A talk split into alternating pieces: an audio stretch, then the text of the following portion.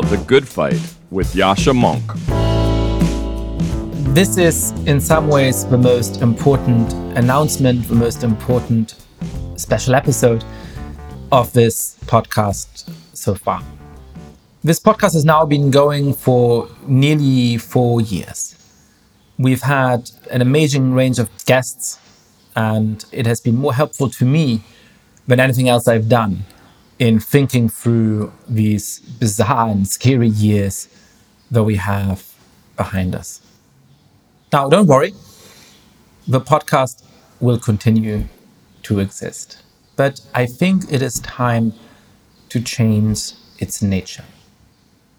Because even as we've come to understand a little bit more about the ideas, policies, and strategies that can beat authoritarian populists like Donald Trump, I think we have also noticed just to what extent liberalism, liberal political values, the ideal of free speech, the necessity of independent political institutions, the prospect of a fair, vibrant, multi ethnic society in which we can truly have something in common with each other is under threat.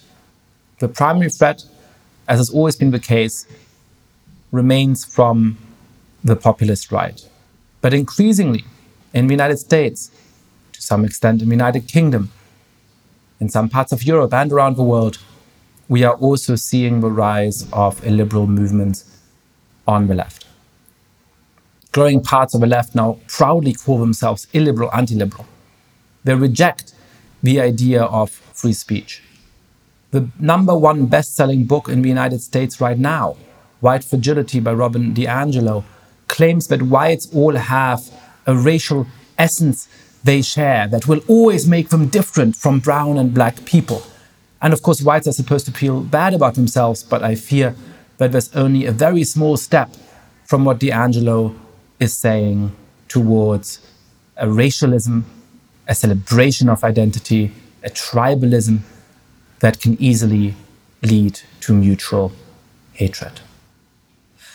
And so I think that it is high time to start a movement, to start a magazine, and to, yes, start a version of this podcast that is explicitly devoted to defending liberal ideals.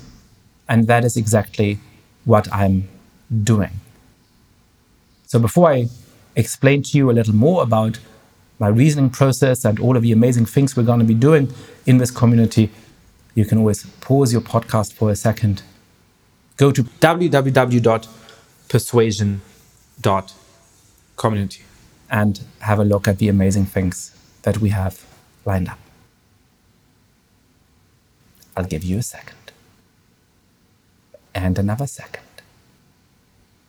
All right let me give you a potted history of how I think the life of arts and letters has worked in Great Britain and the United States, to some extent in Western Europe, over the past five decades.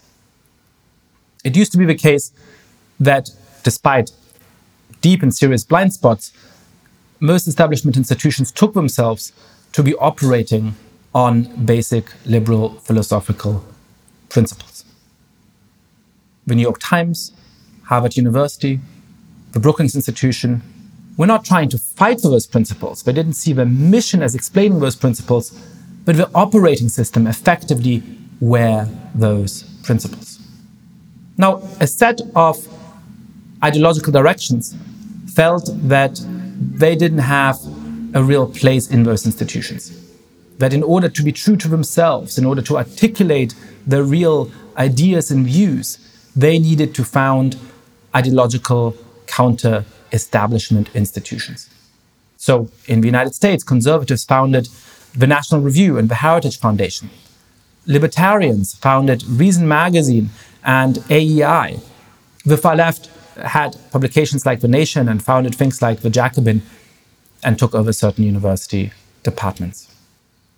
Now, what has started to be happening in the last five to 10 years, what has been happening quite strongly in the last weeks and months, is that mainstream institutions are giving up on some of their liberal principles, firing people for no good reason, claiming that there has been no progress at all towards a more fair and a just society over the last 50 years, which implies that the only way to make that progress in the future is revolutionary political change.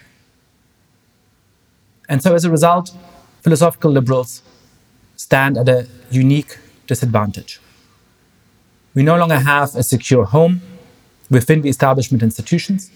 We can no longer express our views clearly and confidently and positively within those institutions. And unlike conservatives and libertarians in the far left, we don't have fighting institutions of our own to go to instead. Well, I believe it's high time to change that. That's why I'm founding a part magazine, part gathering space, part ideas, part social club to try and create an esprit de corps. To try and give people a place where we can think through those issues and argue for these values in a prouder and more proactive way than is possible anywhere else right now. Why is this called persuasion? It's called persuasion because we share three principles. We are persuaded that we want to live in a free society in which we give all individuals the ability to lead and pursue a meaningful life, irrespective of who they are, irrespective of race, creed, sexual orientation, and so on. We believe in the crucial importance of the social practice of persuasion. So we will proudly defend free speech and free inquiry against any of its adversaries and enemies. And finally, we want to do all of this in a spirit of persuasion. So rather than mocking or trolling our ideological adversaries, we want to appeal to them, to make an affirmative case for our values that will hopefully persuade them of their importance. One of the things that I'm really proud of is the amazing board of advisors, the amazing number of wonderful thinkers that I have put together. A good number of them will be familiar to you from this podcast. Some of them are new voices and additions that you will hopefully hear about in the coming weeks and months. We have people including Anne Applebaum, Thomas Chatterton Williams, David French, David Frum, Francis Fukuyama, Sarah Haider, Jonathan Haidt, Garry Kasparov, Ivan Krastev, Helen Lewis, Pratap Bhanu Mehta, George Packer, Omar Wasow, Emily Yoffe, and many others involved in this project. And we will not only have articles from a wonderful crop of young writers who are the smartest, the most innovative people in this field, we will also be doing in person events and communities. Perhaps the piece I'm most excited about is a regular book club in which some of the leading personalities and authors of this moment lead through a discussion of their favorite authors or sometimes their own work. So, in the coming weeks and months alone, we will have Thomas Chatterton Williams on Albert Murray. We will have George Packer on George Orwell we will have Coleman Hughes on Bayard Rustin. We will have Jonathan Haidt and Richard Reeves on John Stuart Mill. And we will have Anne Applebaum, David Frum, David French on their forthcoming books. All right. So, here for the first time in the months and perhaps years that you've been listening to this podcast, I'm going to make an ask of you please, please go to www.persuasion.community and sign up for this project. If you at all can, please become a paying member. And that's what's going to give you access to community events, to these book clubs, to additional episodes of this podcast that I'm going to start producing very soon. This podcast itself will stay the same in essence. We will have guests.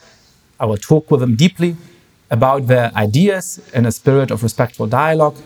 The aperture will be a little bit broader, so we will be talking more squarely about creating this liberal project, answering the problems of this political moment from a liberal perspective, and understanding threats to liberalism. This obviously includes a continued focus on the rise of populism, but it goes a little bit beyond that. And as I was saying, I will endeavor to have additional episodes so you get to listen to these conversations, hopefully, even more often than you do at the moment. This community has been so important to me for the last three or four years. I love hearing from you in emails and tweets. I love meeting some of you randomly at conferences around the world or events around the world. People always tell me, I listen to your podcast all the time. Well, this is going to be an opportunity to make this an even more connected crowd of people, fraternity of people, sorority of people who are fighting the good fight for our most basic convictions. So please go to www.persuasion, like persuading somebody, dot community, like the amazing community we're going to build together. www.persuasion.community and join our new club. I'll shut up now, but I'll be back soon with a new episode of The New Good Fight. Thank you so much for listening to The Good Fight. Lots of listeners have been spreading the word about the show.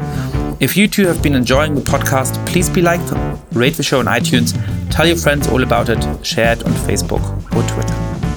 And finally, please mail suggestions for great guests or comments about the show to goodfightpod at gmail.com. That's goodfightpod at gmail.com. This recording carries a Creative Commons 4.0 international license. Thanks to Silent Partner for their song Chess Pieces.